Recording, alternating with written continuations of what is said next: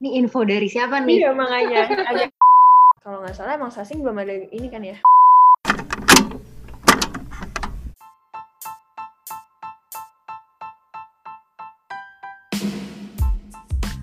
Welcome to Ignis Podcast, connecting visions, bridging relations. Hai listener Ignis Podcast, kembali lagi nih untuk ketiga kalinya. Di season ketiga ini, kalian akan ditemani sama pasangan host baru dari Angkatan 2021. Langsung aja nih kenalin, ada Iren. Halo semuanya. Dan aku sendiri, Nadira. Halo semua. Nah, listeners, di season ketiga kali ini, kita balik lagi nih untuk ngebahas topik-topik yang tentunya nggak kalah seru dari season sebelumnya. Tapi sebelum itu, kita recall dulu yuk topik apa aja sih yang udah pernah dibahas di season-season sebelumnya. Contohnya nih, di season pertama ada topik What We Learn is Asing. Di season kedua ada The N-Word Phenomenon, Stop Asian Hate, dan topik lainnya yang bisa langsung kalian cek di Ignis Podcast on Spotify.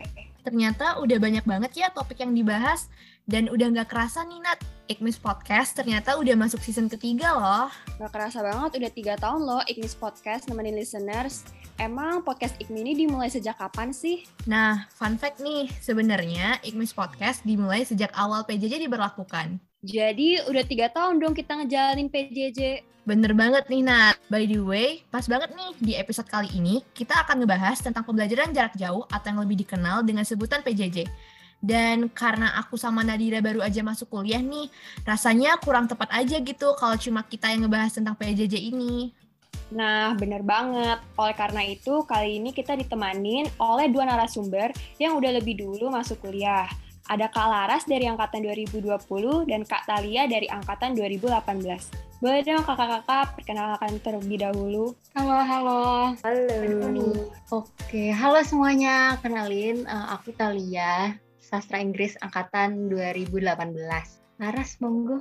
Oke, deh kalau gitu um, perkenalkan nih semua. Aku Laras dari Sastra Inggris 2020 gitu. Jadi kayak beda dua tahun ya kak kita. Iya, betul. Beda dua tahun. Halo Kak Talia dan Kak Laras, gimana nih kabarnya?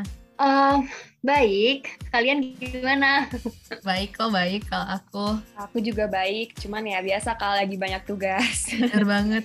Kayaknya kalau tugas emang nggak akan kelar ya, bakalan terus ada sih kalau tugas itu. Setuju. Bener, bener.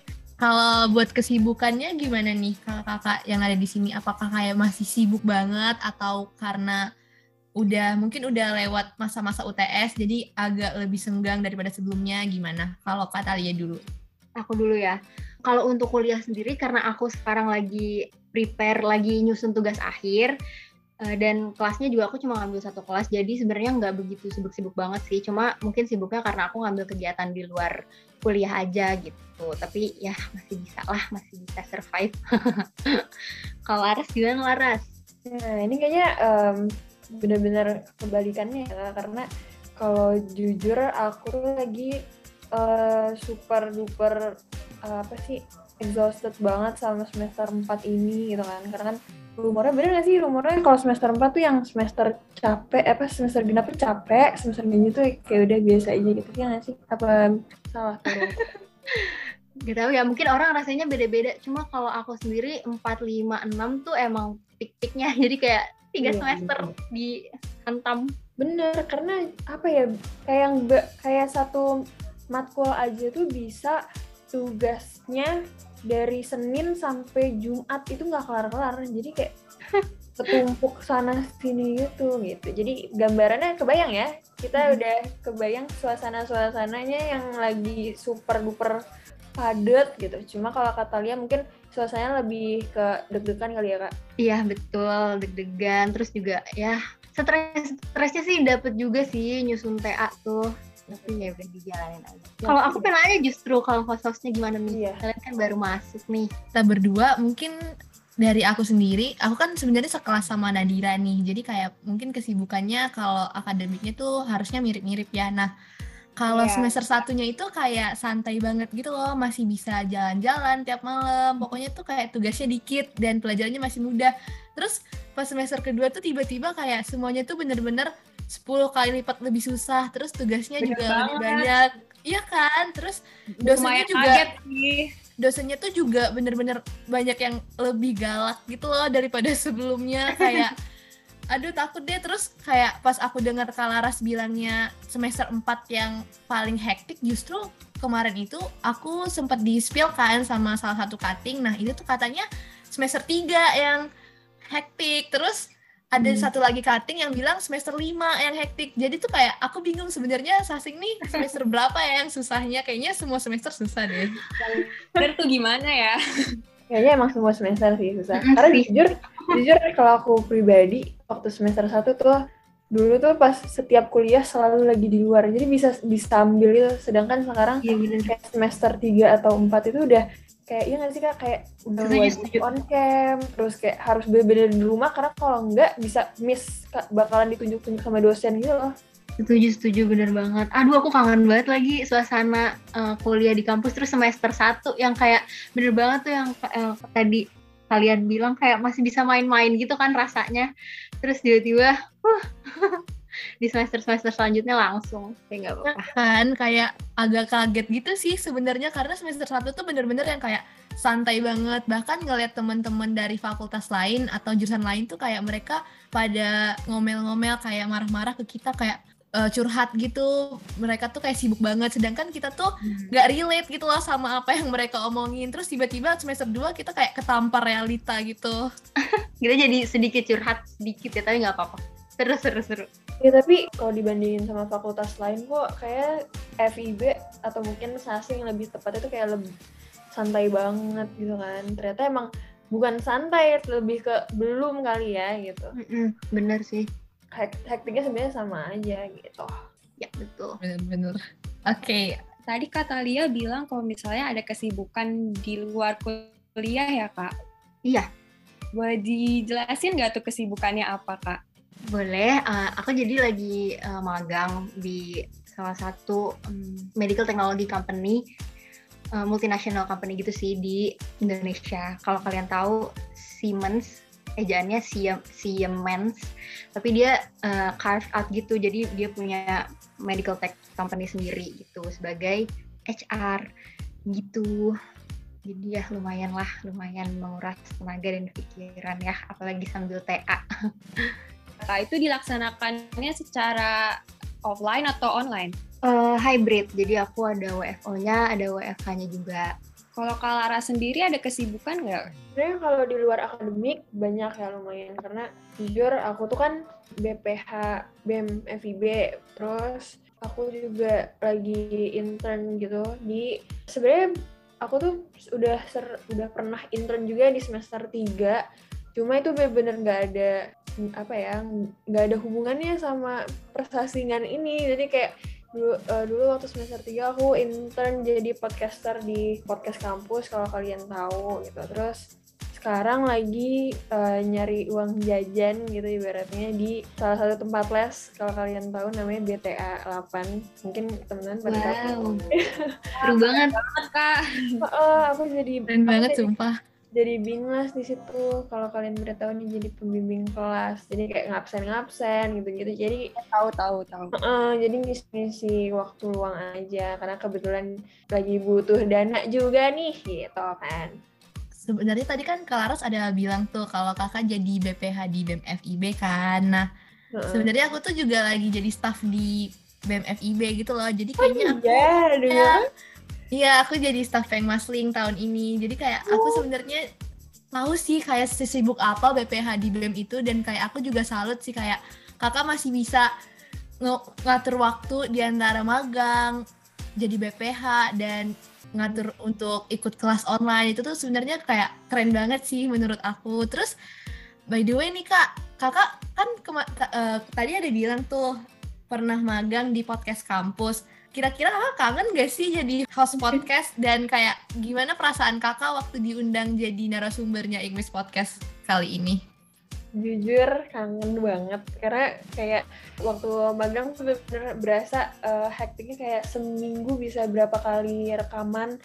Itu cuma buat ngejar beberapa episode. Dan sekarang tiba-tiba diundang diundang lagi jadi narsum buat nge-podcast tuh kayak kayak flashback gitu ibaratnya pokoknya seru banget makasih banget ya teman-teman semua yang udah mengundang saya gitu gitu. Justru kita yang berterima kasih kakak-kakak di sini mau mau menjadi narasumber kali ini. waktunya. Iya. Nah, kita ternyata ada dapat info nih dari dari seseorang gitu kan. Ternyata kakak-kakak berdua yang ada di sini nih udah punya udah pada punya pacar gitu kan. Gimana sih kayak kita kepo nih. Gimana sih kayak dampaknya sama pembelajaran jarak jauh yang online ini? Kalau boleh tahu, eh, Apakah sorry, hubungannya semakin bagus karena mungkin lebih punya waktu gara-gara online atau justru kayak makin rumit gitu kak?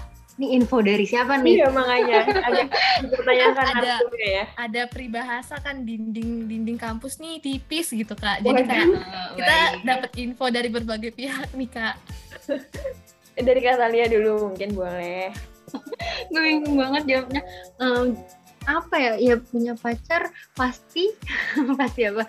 Ya membantu sih kalau kalau hubungannya sama mungkin support eh, dalam apa ya PJJ gitu ya mungkin eh, terus em, mental health dan yang kayak gitu-gitu buat encouragementnya sih berasa banget sih karena kan kita punya seseorang yang emang bisa sama kita terus kan kalau kalau temen mungkin di terutama di on, waktu online ini aku merasanya kayak em, semua orang punya dunianya masing-masing ternyata. Eh, jadi punya pacar tuh yang ngerasa ada temen aja yang bisa dijadiin at least meskipun dia nggak ngerti matkul aku atau nggak ngerti em, apa ya apa yang dibahas di sasing cuma aku bisa ngedumel bisa cerita-cerita gitu bisa dapet support juga gitu sih. Gitu sih. Dari, gimana? dari jawaban Kak Talia kita bisa membaca ya teman-teman ya. Kalau pacarnya Kak Talia ini beda jurusan. Bener nggak Kak? bener lagi Ih, keren Nah. banget deh itu itu gimana tuh eh jadi jadi gue yang nanya nggak apa-apa nggak sih tapi Oh, jujur jujur kalau misalnya um, aku sedikit sharing nih aku Hmm. tuh sama pacar aku beda fakultas jadi pacar, Oke. pacar aku di akun FE walaupun masih satu universitas tapi beda perbedaan fakultas itu aja udah menurut aku ini Sibuk sih ya agak- akuntansi. Mm-mm, banget gitu. Belum belajarnya belum mainnya dan lain-lain gitu. Kayak Hmm. itu tuh bener-bener agak cobaan gitu. Di online aja cobaan apalagi setuju sih. Aku Offline. btw pacar aku juga FE Laras tos dulu. Demi apa? Oh my god, lucu banget. gimana tuh kak? Gimana tuh kak? Gimana apanya nih maksudnya? Kayak gimana gimana? Diulang deh coba pertanyaannya. Aku bingung jadinya Eh, maksudnya kan kalau apakah kalau di FE tuh cowoknya Hmm. cowoknya kakak tuh ikutan sibuk juga kak apa gimana? Kan ini PJJ ya soalnya kan iya. agak lebih ribet gitu pelajarannya apa ya, gimana? setuju sih. Eh, cowok aku tuh ilmu ekonomi. Dan kebetulan dia wak- waktu itu sempet em, nyalonin jadi apa namanya BPM kalau nggak salah ya. Organisasi FE gitu deh. Jadi kalau dibilang cukup sibuk ya cukup sibuk sih. Sama- jadi sama-sama sibuk gitu loh. Tapi mungkin sibuknya beda gitu. Tapi ya itu tadi karena maksudnya karena pacaran jadi saling saling supportnya itu sih yang dibutuhin. Tapi emang kalau kalau sibuk ya sama-sama sibuk gitu. Mm-mm, Laras gimana? Akun. Bener-bener karena memang kalau aku pribadi jujur nyari pacar emang yang bisa jadi support system gitu. Walaupun sama-sama sibuk tetap sama-sama saling support gitu kan. Apalagi kalau aku seangkatan jadi tahu lah gimana Ah, oke. ya Heeh.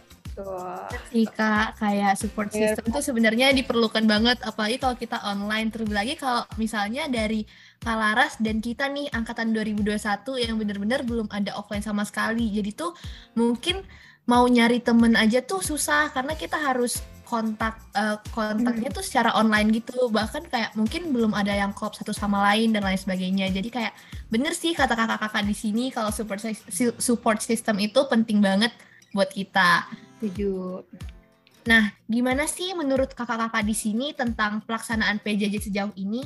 Apakah sudah terbilang cukup efektif atau enggak? Terus khusus buat Katalia nih yang udah pernah ngerasain kuliah offline kuliah offline sebelumnya, ada nggak sih kak culture shock yang kakak rasain pas tiba-tiba pembelajaran ini harus dilakukan secara online? oke Laras dulu deh Laras cerita ini dulu kesannya PJJ dulu nanti aku nambah Oke, jadi kan emang karena angkatan aku tuh angkatan 2020 di mana tiba-tiba nggak ada UN, terus US-nya juga baru setengah setengah offline, setengah online gitu kan. Jadi sebenarnya apa ya nggak kebayang gitu kuliah offline tuh gimana sih bahkan sampai sekarang juga kalau nggak salah emang sasing belum ada ini kan ya belum ada plan buat offline juga gitu jadi kalau menurut aku PJJ itu udah gimana ya awalnya mungkin emang agak-agak kaget gitu dan merasa kayak apaan sih materinya nggak nyambung? gitu.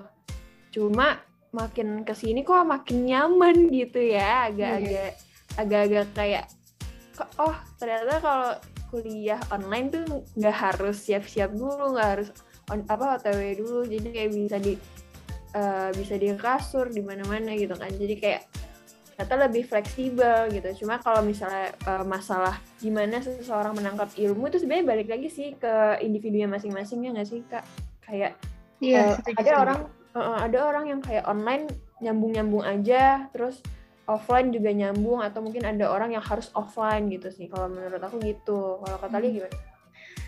Setuju banget. Aku nyambung dari yang Laras uh, omongin ya. Uh, kalau misalnya kayak awalnya kita emang um, kita semua mengalami kalau um, apa ya kayak culture shock gitu. Culture shock aku adalah mungkin yang tadinya bisa social life-nya tuh kebangun kan kalau kita offline ya. Karena kita ketemu tiap hari ketemu banyak teman, ketemu banyak orang bahkan dari uh, jurusan-jurusan lain gitu kan. Dan kegiatan yang dilakuin di kampus tuh bisa apa aja gitulah uh, unlimited. Tapi ketika kita semua pindah atau transisi ke um, online gitu pas PJJ jadi banyak banget tuh kan yang hilang kayak uh, yang tadinya bisa tatap muka misalkan rapat-rapat organisasi jadi nggak bisa gitu kan atau banyak banget ada hambatan-hambatan uh, yang tadinya bisa dilakuin offline tapi karena online semuanya harus di-adjust lagi gitu. Jadi culture shocknya sih itu sih kayak ada beberapa hal yang mungkin kita perlu adjust sementara kita kayak masih nggak mau gitu, masih belum nerima di awal tuh kayak aduh nggak enak ya kayak gini nih gitu. Tapi bener kata Laras tadi ketika kita kayak udah menjalani berapa kayak seminggu dua minggu kayak aduh bosen ya di rumah. Terus sebulan dua bulan tiga bulan lama-lama kita juga ngerasain benefitnya buat kita kita sendiri gitu kan. Kayak mungkin yang tadinya anak uh, kuliah semester 4 atau 5 eh, nggak uh, bisa WFO atau magang di kantor gitu. Jadi bisa sambil magang sambil kuliah juga gitu. atau ya yang tadi Lares bilang kayak kita belajar bisa di mana aja gitu fleksibel. Terus kalau misalnya ada kegiatan di luar kampus kita bisa manage sendiri gitu. Jadi akhirnya lama-lama kebiasaan nih sama fase online ini atau PJJ ini kayak gitu sih. Sebenarnya bener sih eh, sama juga kayak mungkin kalau offline kan emang lebih ke ininya ya kegiatannya jadi lebih gampang gitu. Makanya kalau misalnya emang ditanya per, dunia perkuliahan tuh pengennya online atau offline pasti milihnya belajarnya online tapi organisasinya offline gitu ya sama jadi, lagi. Sama sih kak. Sama jujur iya, iya. Gitu jadi kayak lebih seru aja karena kalau emang ada plus minus ya sebenarnya cuma ya jalanin aja lah ya. Gitu. Bener-bener. Banget tuh kak. Jadi mau kuliah offline mau kuliah online ada aja plus minusnya. Oh iya kak hmm. Talia nih kan udah pernah hmm. offline ya? Ya mau tahu dong gimana sih kalau KBM di kelas pas offline tuh gimana terus dosen-dosennya temen-temennya kayaknya aku tuh belum pernah ngerasain kan kuliah offline, mm -hmm. sih pengen tahu tuh gimana. Oke, aku bingung sih jelasinnya, tapi mungkin uh, yang bisa aku ceritain nih ke teman-teman yang belum pernah uh, ngalamin kuliah offline. Ya sebenarnya sama aja sih, misalkan kalian kelas jam 8 uh, pasti kan lagi-lagi siap-siapnya sebelum itu kan. Mungkin rumahnya jauh atau eh, rumahnya deket sekalipun kita harus manage waktu juga gimana sampai di kelas on time gitu kan. Akhirnya sampai terus akhirnya sampai di kelas. Ya itu sih kayak misalnya sebelum kelas itu kan kita ada ada waktu jeda gitu ya yang mana kita bisa ngobrol sama teman-teman. Sebenarnya waktu-waktu yang kayak gitunya tuh yang dikangenin sih kalau aku sejujurnya ya. Kayak waktu sosialisasi sama temannya gitu. Um, karena kalau online kan ya udah kita ada kelas nih. Waktunya masuk tinggal masuk zoom meeting gitu. Terus tiba-tiba kelas terus habis itu kelar ya udah jalanin hidup lagi gitu. Jadi kayak nggak ada waktu sosialisasi sosialisasi sama teman-temannya gitu. Terus udah misalnya udah dosennya udah datang kalau dosennya sendiri sih ya masing-masing beda-beda dosen ya. Ada yang emang uh, dosennya masuk uh, terus kebetulan killer gitu ya. Uh, langsung suasana kelasnya tuh langsung deg-degan gitu. Atau lagi waktunya ujian matkul yang susah-susah itu pasti sebelum kelas kita semua kalau uh, angkatan aku dulu kayak ngeriung gitulah istilahnya kayak belajar bareng yang kayak gitu-gitu sama peer groupnya masing-masing. Itu pasti heboh tuh di sebelum kelas. Kalau misalnya ada ujian atau ada matkul-matkul yang memang krusial kuis dan dan sebagainya gitu ya. Terus abis itu apa? Udah terus uh, kalau misalnya matkulnya udah selesai biasanya kan ada jeda waktu juga tuh dari matkul satu ke matkul lain kan. Nah itu biasanya aku dan angkatanku tuh biasanya ini juga apa sih kita pergi ke kantin-kantin yang belum pernah kita coba. Atau yang melakukan hal-hal yang aneh aja karena kan kita gabut ya. Kayak misalkan aduh masih ada nih 6 jam gitu kan ngapain ya gitu. Kelas pagi terus selanjutnya kelas sore. Gitu. ya udah misalnya makan di kantin ini yuk makan di kantin ini. Ya udah tuh keliling aja. Atau enggak kita ke kutek yuk kita ke pocin yuk. Kayak nyoba-nyobain makan makanan atau kita ke kosan temen. Untuk apa? Untuk istirahat untuk bobo siang ya say. Tuh. Kurang lebih kayak gitu sih apa yang mau ditanyain ya. Itu mungkin kalau dari aku, ya. sehari-hari aku tuh kayak gitu. Aku kenapa? kenapa kalau di FIB itu misalnya kita anak FIB nih, kan ada banyak tuh kantin, ada kantin sastra Jepang apa sih kayak ya kan ada kan tuh. Iya betul. sebenarnya itu kalau istirahat kita boleh nggak sih kayak ke kantin via atau mungkin ke kantin teknik? Itu sebenarnya boleh nggak sih kak? Atau boleh dong. Boleh boleh banget. Tapi tapi apa ya? Tapi tuh gini loh. gak enak gitu ya? Nggak enak bukan gak enak sih. Biasanya tuh ya aduh ini jadi agak gak sih kak? Kenapa diliatin nggak kayak mungkin kan hmm. kayak stylenya beda gitu iya mungkin kita ngerasanya diliatin karena dulu jujur aku merasa anak-anak FIB itu adalah anak-anak yang paling tidak judgmental kalau masalah pakaian ya. Jadi sebenarnya ke, ke FIB pakai piyama pun orang ngelihatnya biasa aja. Tapi ketika kita main ke kantin lain yang mungkin lebih apa ya bahasanya lebih punya culture sendiri gitu kan. Ya beda culture gitu ya. Jadi mungkin ke kantin lain tuh kita merasanya beda gitu. Mungkin mereka mereka lebih formal formal atau kayak lebih keren-keren gitu ya. Sementara anak FIB tuh bodo amat penampilan gitu loh. Kayak santai banget sesangking santainya tuh mereka kayak ya udah orang mau pakai apa aja ya terserah lo hak lo kayak gitu. Jadi kadang-kadang ke kantin lain tuh suka mungkin agak canggung dikit tapi biasanya kalau misalnya rame-rame sih ya bodo amat sih Iya benar, kalau ada temen tuh rasanya kayak hujan badai pun bakal kita terjang gak sih? Betul. Asalkan ada teman di samping kita. Setuju, setuju. Karena nggak mungkin ditanyain juga kayak, lo dari kantin mana? Nggak mungkin digituin juga sih. Bener, Cuma bener, ya kita bener, merasa bener. aja gitu kan. Bener-bener. Seru deh, jadi pengen ngerasain kuliah offline. Iya, sama Nat. Jadi pengen, tapi kayak pengennya kuliah offline belajarnya doang. Ujiannya sih kayaknya aku lebih nyaman online deh. ada apa tuh kalau boleh tahu? ada apanya? Mungkin karena gimana ya kak? Kayak uh, perasaan ya? deg-degannya tuh udah nggak terlalu kentara kalau dibanding offline gitu loh. Karena kayak ya online. Setuju, maksudnya setuju. tuh kayak kita tuh masih bisa misalnya ulangannya jam 7 kita masih bisa bangun jam 6.50 gitu loh. dan tinggal duduk doang ngerjain. Tapi kan kalau misalnya ujian offline kita tuh harus kayak begadang belajar lagi, ngulang-ngulang materi lagi, terus kayak deg-degannya tuh berasa. Jadi tuh kadang kalau misalnya ngerjain nih kayak ngeblank gitu tiba-tiba walaupun kita udah banyak belajar. Jadi tuh menurut aku kayak udah lebih terlanjur nyaman sama kuliah online sih.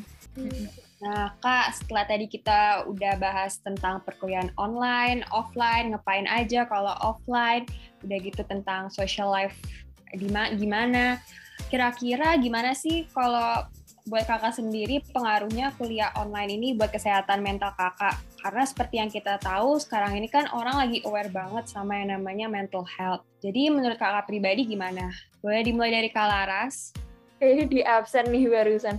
Tapi menurut aku ya yang namanya mental health tuh jujur aku jujur dengan adanya PJJ ini menjadi lebih nyaman gitu karena aku pribadi itu anaknya lebih ke introvert. Maksudnya introvert tuh sebenarnya introvert tuh nggak melulu yang harus diem atau gimana gitu kan. Cuma memang aku tuh bukan tipe anak yang suka dengan keramaian atau mungkin nggak um, menurut aku tuh aku nggak terlalu apa ya nggak terlalu pandai dalam bersosialisasi secara langsung gitu makanya aku uh, lebih nyaman dengan uh, eh, PJJ ini. Walaupun sebenarnya itu bukan berarti aku uh, jadi nggak mau ketemu teman-teman ya. Maksudnya cuma kayak cuma maksudnya tuh kayak dengan adanya pembelajaran online ini ya aku nggak terlalu berdampak gitu sih ke mental. Cuma berdampaknya itu lebih ke kayak karena udah kebiasa online sekalinya harus ketemu sama orang secara langsung itu deg-degannya parah banget. Kayak mau interview kerjaan gitu ibaratnya. Jadi kayak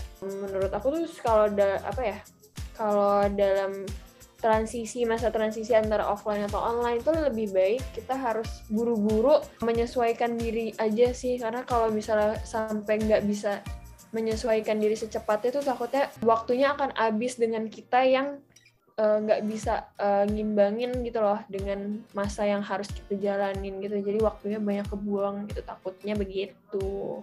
Kalau menurut Katalia gimana tuh?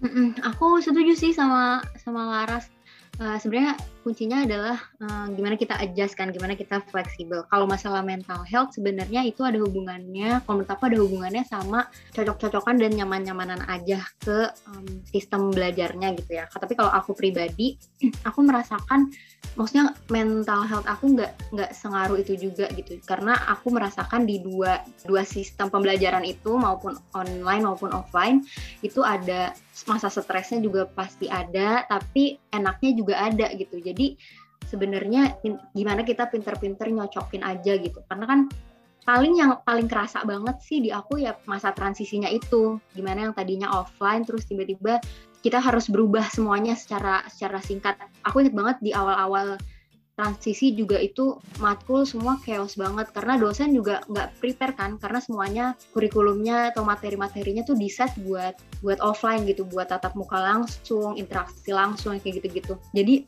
ketika semuanya diubah jadi online ya paling di situ di situ ngaruh ngaruh stresnya gitu. Karena nggak cuma ininya nggak cuma mahasiswa tapi dosennya juga uh, di awal-awal apa kerasa lah uh, apa bingung untuk ngehandle situasinya gitu. Karena kita di seminggu awal tuh kerasa banget ininya kosongnya gitu, seminggu awal transisi.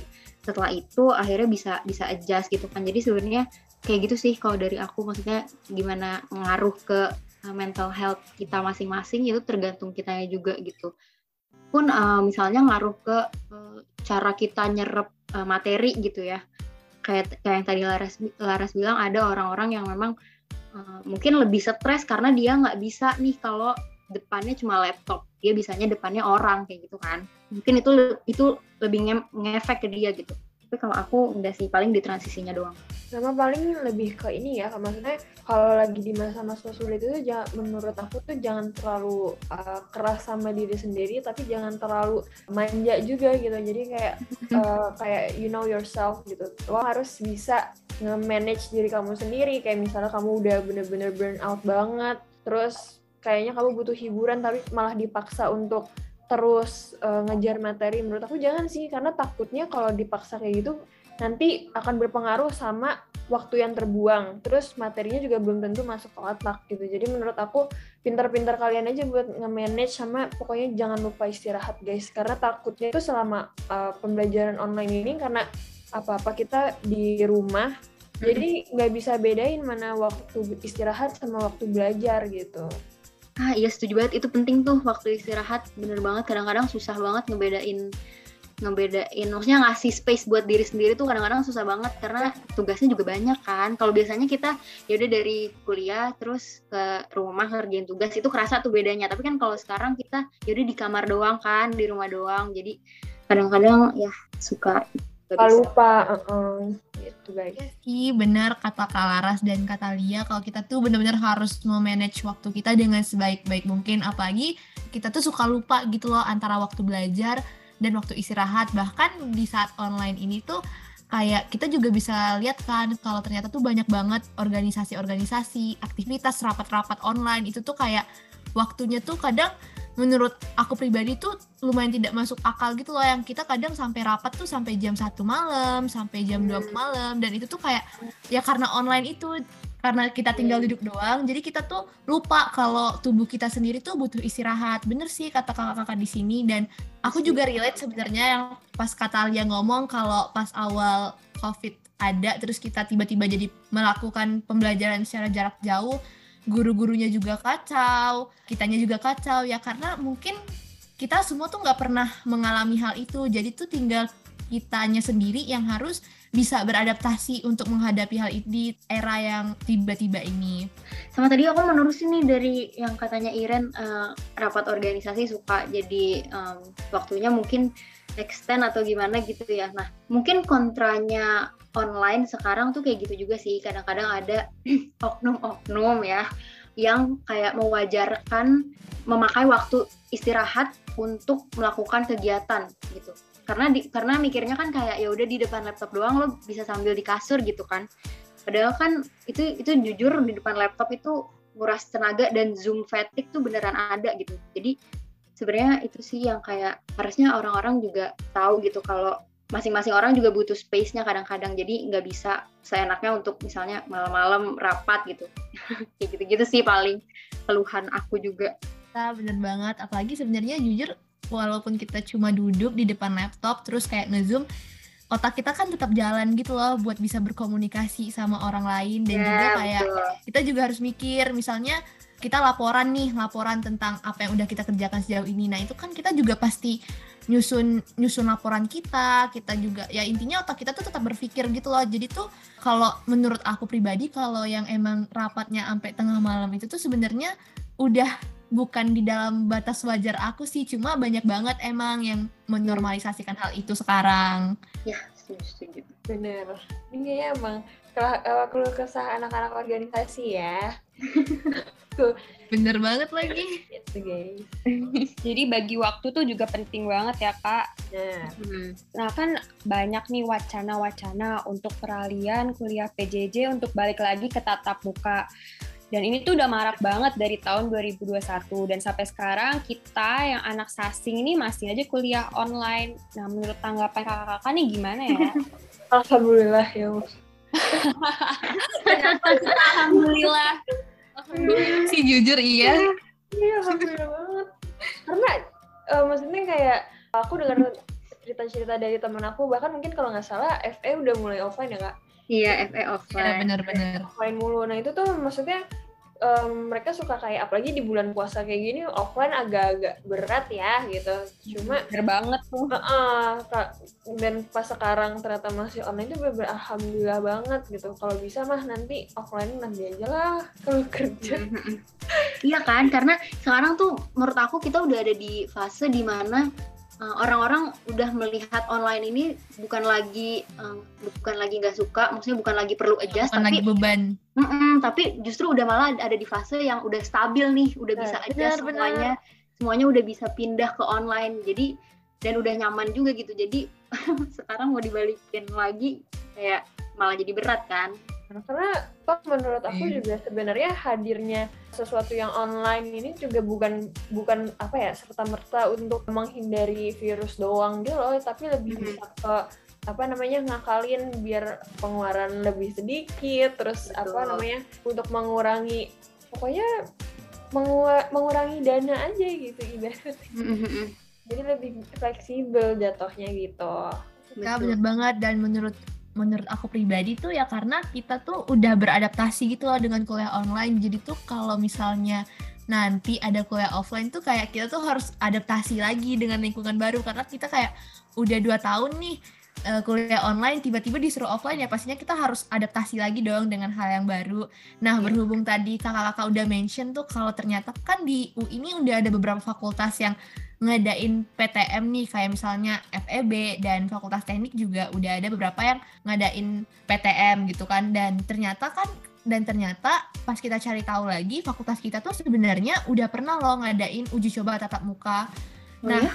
kalau iya itu kalau aku nggak salah tuh kemarin sastra Jepang angkatan okay. 2021. Nah, efektivitas peralihan PJJ ke PTM tuh perlu dipertanyakan nggak sih? Kalau tanya efektif atau enggak, mungkin aku nggak punya jawaban pasti ya cuma lagi-lagi seperti yang tadi teman-teman bilang juga gitu karena kita udah ada di fase yang uh, udah enak nih dengan online untuk balik ke offline lagi balik ke PTM lagi itu pasti uh, banyak lagi nih penyesuaiannya gitu kan nah di penyesuaian itu sebenarnya yang bisa menentukan uh, efektif apa enggak. Cuma uh, mungkin kalau menurut aku karena dulu kita pernah offline juga gitu ya penyesuaiannya nggak akan selama waktu kita kaget waktu waktu mulai online kemarin sih. Jadi kalau misalnya bilang efektif mungkin bisa efektif dalam waktu dalam waktu yang lebih cepat dari waktu kita pindah ke online kemarin gitu. Paham gak sih?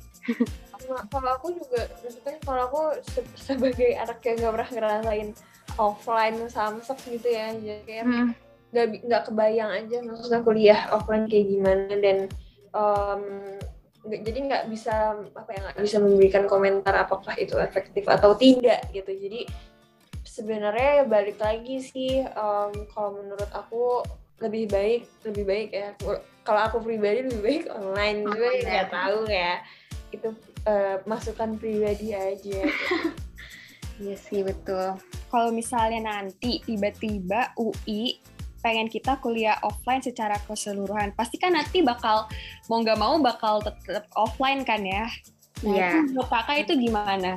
Ya, apalagi untuk Katalia nih yang udah jadi mahasiswa tingkat akhir gitu kan, yang udah mau nyiapin skripsi, apakah menurut kakak lebih kayak enakan sidang offline atau sidang online ya gitu? Gimana sih kak tanggapan kakak? Nah, kebetulan teman-teman uh, di SASI itu tidak ada sidang, jadi uh, aku juga gimana ya jawabnya? Uh, mungkin kalau misalnya sekarang offline atau online itu nggak akan berpengaruh banyak sama aku karena pertama aku udah nggak ada kelas, jadi tinggal tinggal tugas akhir yang mana bisa dikerjakan sendiri-sendiri gitu ya dan pribadi. Mungkin yang butuh ke kampus adalah bimbingannya. Cuma aku juga nggak tahu dulu kalau bimbingan itu seperti apa ya kalau offline gitu kalau misalnya nanya aku itu nggak akan berpengaruh banyak ke aku karena aku aku kita juga nggak sidang guys nanti. Nggak tahu nanti sih cuma maksudnya di tahun ini itu nggak ada sidang gitu. Jadi pep uh, research papernya doang TA-nya doang yang di yang dinilai gitu ya yang di istilahnya di sidang sama dosen pengujinya.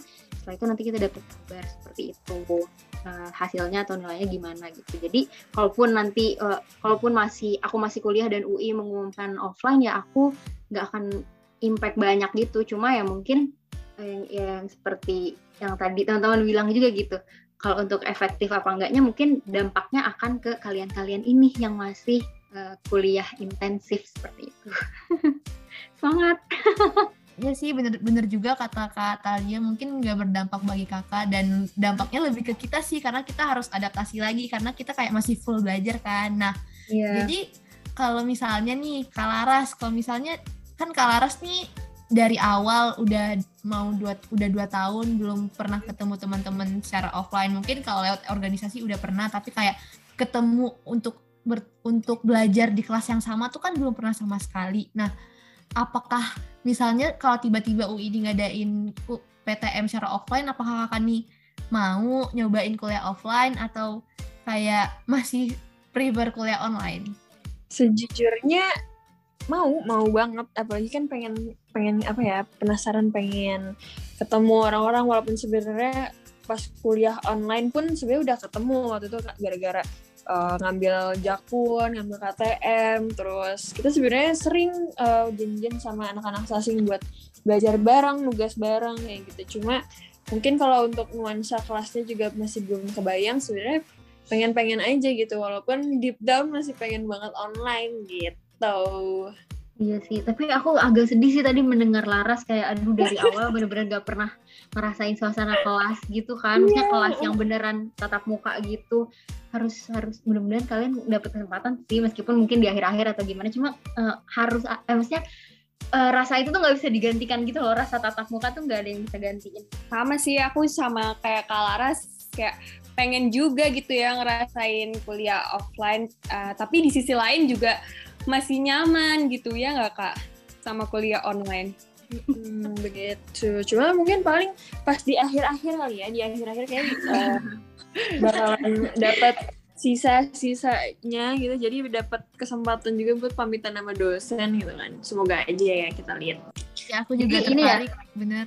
Kalian masih ini ya setengah-setengah kayak aduh pengen offline tapi nyaman online juga gitu kan. Iya, betul banget. Karena ya, sejujurnya benar, tapi kayak apa tuh Kak Ras? Ya karena sejujurnya emang kalau dibandingin online sama offline, kalau online itu ca capeknya di belajar, kalau offline itu capeknya di bolak-balik sana sininya nih sih. Karena kan kalau online, uh -uh, kalau online itu kan 24/7 ya belajar nih, kayak kelar kelar kelas nugas, terus abis nugas besoknya langsung kelas lagi, kayak nggak nggak nonstop gitu. Kalau di offline mungkin capeknya lebih ke OTW ya dulu atau mungkin nongkrongnya dulu gitu. Terus Iya, boros betul. juga nggak sih kak? Iya sih, tapi kalau menurut aku justru itu yang dicari gitu nggak sih? Apalagi Iya, kalau aku pribadi kan ekstrovert nih, jadi tuh bener-bener butuh yang namanya apa ya interaksi sama temen. Jadi tuh kayak Iya. berasa banget nih pas online kayak nggak ada temen. Jadi tuh sedihnya tuh kayak sedih banget. Kok Sepian pas gitu SMA ya. iya kesepian. Pas Hmm. SMA tuh temennya banyak. Tiba-tiba ini apa-apa sendiri. Apa eh, belajar sendiri nugas sendiri. Jadi tuh kayak sedih Hmm. banget. Jadi tuh pas ada wacana offline walaupun sebenarnya aku juga tetap nyaman online tapi kayak aku mau banget sih buat nyoba belajar offline. Kayak suasananya tuh gimana? Pasti kan beda banget kan sama yang online Ya semoga kita dapet yang terbaik ya guys ya. Karena nggak bisa diduga juga. amin ntar amin tiba-tiba turun, tiba-tiba naik lagi. gitu. bener-bener Naik turun, naik turun mulu dari kemarin. iya bener-bener Kalau kalian gimana nih? apanya tuh kak em, kayak ha- harapannya tadi ini ya kalau Nadira pengen offline ya. Pengen, Oh, pengen. sorry. Iren juga ya. Ya aku pengen tapi kayak balik lagi sebenarnya ujiannya aku masih nyaman online sih biar nggak terlalu deg-degan. Tapi Iya sih. kalian jujur nih, kalian jujur kalian pengen offline, pengen belajar apa pengen yang cowok? Coba coba coba coba diungkapkan dulu. Aduh, kalau aku Aduh. sih, kalau aku udah punya cowok, Kak. Oh udah. Iren gimana Iren? Kalau aku gimana kalau Iren? kalau aku belum cuma aku belum ada niatan sih kak maksudnya kayak aku lebih pengen ke ad- sosialisasi sama teman-teman sih. Soalnya kayak pas ketemu organisasi itu kan kayak ket- udah ketemu offline kan kebanyakan. Dan itu tuh bener-bener yang seru banget. Jadi aku mikir kayak apalagi kalau aku ketemu teman-teman seangkatan aku di sasing. Jadi itu sih yang aku tunggu bukan lebih ke asmaranya gitu. Jadi kayak misalnya kalau itu datang berarti anggap aja itu bonus. Tapi kayak nggak nggak aku cari aku tuh juga pengen ngerasain sih suasana-suasana di kelas tuh kayak gimana. Terus makan di Kansas gitu. ya Nat Ayo iya makan di Kansas tuh kangen banget sih. Guys dulu tuh namanya ini bukan bukan langsung Kansas kan apa kalian kalau kalian pernah ke FIB kan Kansas yang putih yang ada kubahnya ada yang, ba- Iya, yang iya. bagus itu kan. Iya, Dulu itu sebelum jadi waktu aku maba di semester semester awal itu tuh itu belum jadi kan. Jadi kita tuh makannya di parkiran motor. Jadi di parkiran motor tuh dulu ada barengan sama parkiran, mbak-mbak kantinnya, mas-masnya semua jualan di situ. Jadi dulu namanya kantor, kantin motor. Seru banget. seru banget. Seru banget. Aku by the way walaupun aku online banget anaknya tapi aku udah pernah nyoba ini loh makan di kantin apa yang jajanan itu ya? itu. Heeh. Oh, kalau aku aku pernahnya makan di kantin yang sastra Jepang itu kemarin Iya, pas sama, aku sama. ke Depok. Makan Yang- katsunya. Oh, kalau aku jualan aku yang makan steaknya itu loh. Iya, iya, iya, itu juga ada, tapi aku milih katsunya kemarin. Rasa makanannya kayak di Jepang nggak? Jokesnya kayak bapak-bapak ya ini. Nah, karena kita ada di penghujung episode kali ini, aku mau minta dong pesan dan harapan kakak-kakak untuk listeners terkait perubahan pembelajaran tiga tahun belakangan ini. Boleh dong dari Kak Talia duluan? Oh my god, pesannya buat teman-teman yang lagi dengerin, ya aku mungkin ngasih pesannya ke yang lagi masih kuliah, yang masih kuliah intensif aja kali ya. Kayak ya semoga, pertama semoga kalian survive sih di masa yang masih belum menentu ini, masih apa uh, online, terus juga kalian bisa adjust juga dengan apa pun keputusannya di masa-masa yang akan datang gitu kan. Karena kita nggak tahu kan ke depannya akan seperti apa gitu. Semoga bisa survive semoga online ini membawa berkah juga buat kalian. Mau itu nilainya mau itu karirnya di luar akademis dan semuanya lah pokoknya yang baik yang baik-baik. Semoga online ini membawa berkah buat kalian. Pun nanti kalau misalnya offline semoga kalian juga bisa adjust dengan uh, situasi yang uh, baru gitu dan uh, semoga nggak chaos aja sih uh, kayak waktu dulu kayak gitu. Jadi ya udah pinter-pinter menempatkan diri terus pinter-pinter adjust juga uh, terus pinter-pinter mengerti diri sendiri juga butuhnya apa. Jangan lupa istirahat lagi-lagi give yourself a break juga jangan terlalu diforsir juga gitu sih. Jadi harus mengerti diri itu ya. Semangat semuanya Mungkin thank you Kak. Kalau dari Kak sendiri gimana nih? nggak jauh beda dari angkatannya. Cuma mau nambahin aja mungkin buat kakak-kakak yang udah di semester akhir nih, semoga lancar terus dipermudah juga dapat um, apa namanya next stepnya gitu buat teman-teman yang di angkatan 21 juga semoga nanti kita dapat kesempatan ketemu ya biar angkatan kita sama angkatan kalian tuh bisa um, saling sapa juga terus nanti bisa kumpul-kumpul bisa ngerasain offline walaupun emang kelihatannya masih belum memungkinkan untuk offline ya nggak apa-apa yang penting online ini tetap semangat tetap lakuin yang terbaik insya Allah nanti bakalan akan ada hasil yang baik juga gitu Amin. Aku mau nambah deh. Min, buat- apa tuh kak? Boleh. Aku mau nambah satu pesan lagi buat teman-teman aku, teman-teman seperjuangan yang sekarang juga lagi nyusun uh, tugas akhir. Semangat, semangat ya semuanya. Semoga uh, apa targetnya untuk tugas akhirnya tercapai tepat waktu gitu ya, sesuai kemauan kalian masing-masing.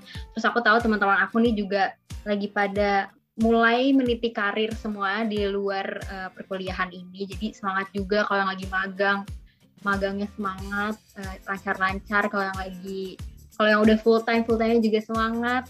Terus uh, jangan lupa MTA-nya gitu ya. Dan makasih juga buat teman-teman yang ada selalu ada di samping aku lah. Kita seangkatan uh, kebetulan ya saling bahu membahu gitu ya, saling uh, semangat menyemangati satu sama lain supaya lulusnya atau selesainya tepat waktu semuanya gitu ya. Sangat semuanya. Semangat juga Kak Talia dan Kak Laras. Intinya dari yang aku tangkap dari sesi sharing kita kali ini, belajar itu tuh nggak memandang tempat, mau kita offline ataupun online. Tapi kayak mungkin memang perlu adaptasi gitu dari waktu peralihan dari P- pelajaran tatap muka ke PJJ. Tapi lama-kelamaan kita tuh memang harus terbiasa untuk menghadapi situasi yang tidak terduga ini. Dan sebenarnya pembelajaran jarak jauh ini pun juga banyak banget positifnya. Misalnya kita bisa hemat waktu, hemat biaya, dan lain-lain. Walaupun memang di pembelajaran jarak jauh ini kita juga bisa lupa untuk membedakan waktu istirahat dengan waktu belajar ataupun organisasi. Dan juga kalau pada akhirnya kuliah ini bakal dialihkan jadi offline lagi, kita tuh juga tetap harus beradaptasi lagi. Cuma mungkin adaptasi kita tuh seharusnya tidak sesulit waktu kita beralih dari pembelajaran tatap muka ke PJJ. Jadi intinya harus bisa memanage waktu dengan baik, mengenali diri kita sendiri dan jangan lupa support system itu penting banget baik dari teman, keluarga, pacar dan dari diri kita sendiri. Bener banget, Ren. Dan kuliah offline maupun online itu pasti ada plus minusnya. Yang penting kita tahu cara beradaptasinya. Nah, nggak kerasa ya, ternyata sesi kali ini sudah berakhir. Terima kasih buat kakak-kakak yang sudah meluangkan waktunya untuk jadi narasumber hari ini. Makasih juga teman-teman. sama-sama Thanks, Kak. juga And thank you to all our listeners yang udah setia dengerin podcast kita. Nah, sebelum podcast ini berakhir, kita punya pantun loh untuk para listeners. Oke, biar listeners IKMI tetap semangat nih ngedengerin podcast ini sampai akhir, aku bakal nutup podcast ini dengan satu pantun. Langsung aja ya, aku mulai. Habis dengerin podcast, makan kenari. Setelah itu, ngerjain tugas bareng si Anya. Nadira dan Iren pamit undur diri. Sampai bertemu di episode selanjutnya. Bye-bye. Thank you, teman-teman. Bye. Thank you teman-teman. Makasih juga kakak-kakak. Hai, terima kasih ya sudah mendengarkan Ikmis Podcast. See you on the next episode.